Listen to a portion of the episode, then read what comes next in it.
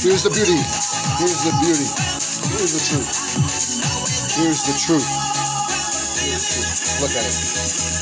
From when you accountants calculate RRSP's contribution prior to March 1st, are they considered 2022 or 2021?